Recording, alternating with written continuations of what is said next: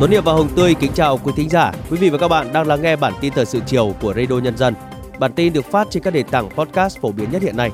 Sau đây là một số thông tin chính trong bản tin chiều nay, ngày 12 tháng 2 năm 2024, tức ngày mùng 3 Tết Giáp Thìn. Thủ tướng Chính phủ Phạm Minh Chính thăm chúc Tết công nhân, người lao động, lực lượng trực Tết tại thủ đô Hà Nội. Gần 7,5 triệu lượt đoàn viên người lao động được hỗ trợ 4.200 tỷ đồng trong dịp Tết Nguyên đán Giáp Thìn 2024. Lễ hội Chùa Hương năm 2024 sẽ khai hội vào ngày 15 tháng 2, tức ngày 6 tháng Giêng âm lịch. Iraq nối lại đàm phán với Mỹ về chống tổ chức nhà nước Hồi giáo tự xưng IS. Sau đây là nội dung chi tiết.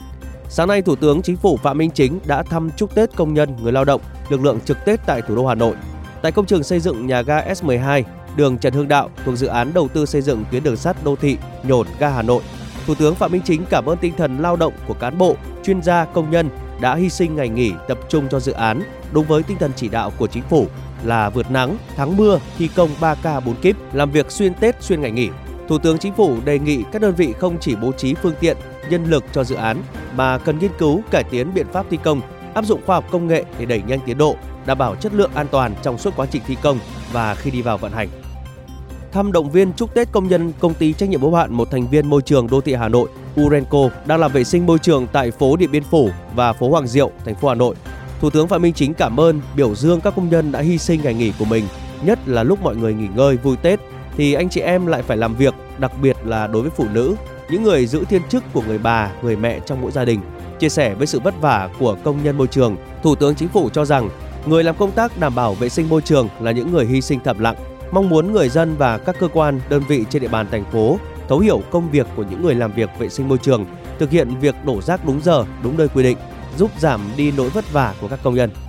Thăm chúc Tết người lao động tại nhà máy nước Yên Phụ, công ty nước sạch Hà Nội, Thủ tướng Chính phủ Phạm Minh Chính mong muốn cán bộ công nhân người lao động nhà máy nước Yên Phụ nói riêng và công ty nước sạch Hà Nội nói chung giữ gìn và phát huy truyền thống đoàn kết, thi đua lao động sản xuất, áp dụng công nghệ nâng cao chất lượng nước, tiết kiệm nguyên liệu, nâng cao hiệu quả hoạt động, đồng thời tuyên truyền cho nhân dân và các cơ quan ý thức tiết kiệm nước. Gần 7,5 triệu lượt đoàn viên, người lao động có hoàn cảnh khó khăn đã được các cấp công đoàn hỗ trợ hơn 4.200 tỷ trong dịp Tết Nguyên đán Giáp Thìn 2024 này. Tổng Liên đoàn Lao động Việt Nam đã chỉ đạo các tổ chức chương trình chợ Tết công đoàn năm 2024 tại các tỉnh thành phố thu hút hàng triệu người lao động tham gia. Một số doanh nghiệp cũng đã có các hình thức hỗ trợ cụ thể như là tặng quà, tặng tiền mặt, phiếu mua hàng, vé tàu xe, bố trí xe đón đưa về quê, hỗ trợ miễn phí bảo dưỡng xe máy trước khi công nhân đi về quê. 3 ngày nghỉ Tết Nguyên đán Giáp Thìn, theo thống kê của Bộ Y tế, đã có tổng cộng hơn 9.900 ca khám cấp cứu do tai nạn giao thông. Số trường hợp phải nhập viện do tai nạn giao thông là gần 4.800 trường hợp, có 67 trường hợp tử vong do tai nạn giao thông. Cũng trong 3 ngày nghỉ Tết đã có 453 trường hợp khám cấp cứu do pháo nổ các loại, có 55 trường hợp cấp cứu tai nạn do vũ khí, vật liệu nổ tự chế, 24 trường hợp phải nhập viện điều trị, theo dõi. Theo thông tin từ Sở Du lịch Hà Nội, trong 3 ngày từ ngày 29 tháng Chạp đến mùng 1 Tết Nguyên đán Giáp Thìn, thủ đô Hà Nội đã đón 187.000 lượt khách, tăng 17,4% so với cùng kỳ năm trước. Trong đó, khách du lịch quốc tế tăng trưởng mạnh, gấp hơn 2 lần so với cùng kỳ năm ngoái, chủ yếu đến từ các nước Hàn Quốc, Trung Quốc, Đài Loan, Mỹ, Ấn Độ. Tổng thu từ khách du lịch đạt 725 tỷ đồng. Lợi dụng những ngày nghỉ Tết, khi lượng khách du lịch và người dân đổ về trung tâm thủ đô tăng đột biến, nhiều điểm trông giữ xe tự ý tăng giá vé lên gấp nhiều lần. Bên cạnh đó là hàng loạt các vi phạm khác như tự ý tổ chức điểm trông giữ xe trái phép, tự ý mở rộng điểm trông giữ xe lấn chiếm lòng đường vỉa hè. Công an quận Hoàn Kiếm, Hà Nội đã xử phạt 15 điểm trông giữ xe vi phạm quy định, trong đó có điểm trông giữ tự ý tăng giá vé gấp 3 lần so với giá niêm yết. Trong khi đó, tại Vĩnh Long, dạng sáng nay một đoạn đê bao tại Cồn Thanh Long, xã Cối Thiện, huyện Vũng Liêm, tỉnh Vĩnh Long bị sạt lở nghiêm trọng. Nước tràn vào khiến cho hầu hết vườn cây ăn trái và nhà dân trong khu vực bị ngập. Hiện nay vị trí sạt lở đang có dấu hiệu mở rộng. Tuy nhiên, do nước còn dâng cao nên chưa thể gia cố, các hộ dân phải di rời đồ đạc lên vị trí cao để tránh bị hư hỏng. Lễ hội Chùa Hương năm 2024 tại huyện Mỹ Đức có chủ đề Lễ hội Chùa Hương an toàn văn minh thân thiện sẽ chính thức diễn ra vào ngày 15 tháng 2, tức mùng 6 tháng Giêng tại sân Thiên Trù Chùa Hương. Để tránh tình trạng ách tắc quá tải trong những ngày đầu diễn ra lễ hội, Ban quản lý khu di tích và thắng cảnh Hương Sơn thay vé giấy bằng vé điện tử, nâng cao chất lượng quản lý xuồng đò, sắp xếp hàng quán phân luồng giao thông. Bốn bến xe có sức chứa 5.000 khách. Giá vé dịch vụ thuyền đò vận chuyển khách năm nay gồm các tuyến Hương Tích với mức giá 85.000 đồng một người cho hai lượt, tuyến Long Vân giá 65.000 đồng một người, hai lượt, tuyến Tuyết Sơn giá 65.000 đồng một người, hai lượt. Hai ngày cuối tuần qua, từ ngày mùng 10 đến ngày 11 tháng 2 là tuần chiếu chính thức đầu tiên của loạt phim Tết năm nay. Tuy nhiên khán giả kêu nhiều phim bị chèn ép lượt chiếu như Siêu điệp viên, Agile, Trà và Sáng đèn. Đặc biệt trong đó có trường hợp Sáng đèn, phim Việt Nam về một đoàn hát cải lương cổ đã chính thức rút khỏi dạp từ hôm nay 12 tháng 2 do chỉ được xếp số suất chiếu rất ít và giờ chiếu rất xấu. Đáng chú ý, theo thống kê của Box Office Việt Nam, phim Mai của Trấn Thành lại được sắp xếp số suất chiếu lớn nhất với gần 700 suất, sở hữu nhiều giờ chiếu đẹp. Đây là trường hợp từng xảy ra với phim Siêu lừa gặp siêu lầy trong năm 2023 vừa qua. Phim vốn để chiếu Tết nhưng được cho là chọn lùi lịch trước sự bành trướng tại dạp của phim Nhà bà nữ, cũng của Trấn Thành. Tiếp theo chương trình mời quý thính giả đến với những tin tức quốc tế đáng chú ý. Chính quyền Iraq thông báo đã nối lại các cuộc đàm phán với Mỹ về tương lai của Liên minh quân sự quốc tế chống tổ chức nhà nước Hồi giáo IS tự xưng do Washington dẫn đầu tại Iraq. Các cuộc thảo luận nhằm đánh giá mối nguy hiểm do IS gây ra cũng như môi trường hoạt động và khả năng của các lực lượng vũ trang Iraq. Trên cơ sở các cuộc họp này, một thời gian biểu sẽ được xây dựng để nghiên cứu và cắt giảm dần dần quân số của các lực lượng thuộc Liên minh quốc tế chống IS cho đến khi kết thúc nhiệm vụ. Dạng sáng ngày 12 tháng 2, quân đội Israel đã tiến hành không kích dữ dội nhằm vào thành phố Rafah ở phía nam vùng lãnh thổ này và các vùng lân cận, làm ít nhất 52 người thiệt mạng và hàng chục người bị thương. Trước đó, quân đội Israel thông báo đã thực hiện một loạt vụ không kích tại Gaza, song không công bố địa điểm cụ thể. Kể từ khi xung đột bùng phát giữa Israel và phong trào Hồi giáo Hamas tại giải Gaza, cư dân Palestine từ nhiều nơi ở vùng lãnh thổ này rời đến thành phố Rafah để lánh nạn Hiện có khoảng 1,5 triệu người Palestine đang trú ngụ tại thành phố này. Trong một diễn biến khác, theo tuyên bố của Bộ Ngoại giao Ai Cập, Cairo tiếp tục cảnh báo về những hậu quả thảm khốc của một chiến dịch quân sự như vậy, vì nó có nguy cơ làm trầm trọng thêm thảm họa nhân đạo ở giải Gaza. Ai Cập cũng kêu gọi đoàn kết tất cả các nỗ lực khu vực và quốc tế nhằm ngăn chặn cuộc tấn công vào thành phố Rafah, nơi có khoảng 1,4 triệu người Palestine phải sơ tán đang trú ẩn. Những người Palestine phải di rời, coi thành phố Rafah là khu vực an toàn cuối cùng ở Gaza. Nhân dịp Tết Nguyên đán Giáp Thìn 2024, Tập đoàn Bưu chính Pháp đã phát hành bộ tem đặc biệt gồm hai con tem để kỷ niệm năm rồng theo truyền thống của người châu Á. Họa sĩ người Pháp gốc Hoa Chen Jianghong, người thiết kế bộ tem, cho biết tác phẩm là sự kết hợp giữa phong cách hội họa tả thực truyền thống của Trung Quốc với phong cách CAE, hình thức vẽ tranh truyền thống theo lối phác họa.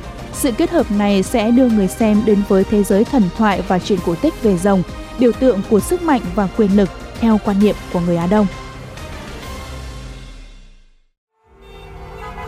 Giữa bộn bề công việc Giữa những áp lực của cuộc sống Đôi khi chúng ta bỏ lỡ những dòng thông tin hữu ích trong ngày Hãy để Radio Nhân dân giúp bạn tiếp cận với những thông tin để mỗi phút chúng ta không bỏ qua bất cứ một thông tin quý giá nào. Bật Radio Nhân dân vào mỗi buổi sáng và chiều trên các nền tảng số hiện đại nhất để cập nhật những tin tức chính xác và hữu ích Radio, Nhân dân, đồng hành cùng bạn, dù bạn ở đâu. Thưa quý thính giả, trong mỹ thuật dân gian, bốn con vật được coi là tứ linh gồm long, lân, quy, phượng. Trong đó long là con rồng, là con vật chúng ta nhìn thấy nhiều nhất. Rồng là biểu tượng cho vương quyền, vua chúa. Rồng được sử dụng nhiều trong kiến trúc cung đình, đền chùa và trang phục của vua chúa. Trong mỗi thời đại, hình ảnh con rồng cũng có sự khác nhau. Nhân dịp xuân mới Giáp Thìn, mời quý thính giả cùng chúng tôi tìm hiểu về ý nghĩa của hình ảnh con rồng thời nhà Lý.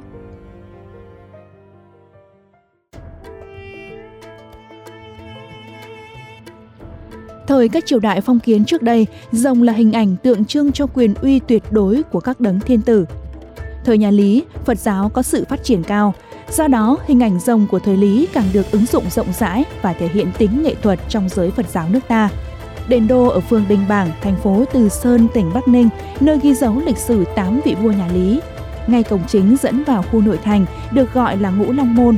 Hai bức tượng rồng chính giữa được chạm khắc hình rồng bay, thể hiện khát vọng tự do, hòa bình. Rồng là hình tượng được rất nhiều họa sĩ kiến trúc đưa vào hội họa, điêu khắc trong ngành xây dựng.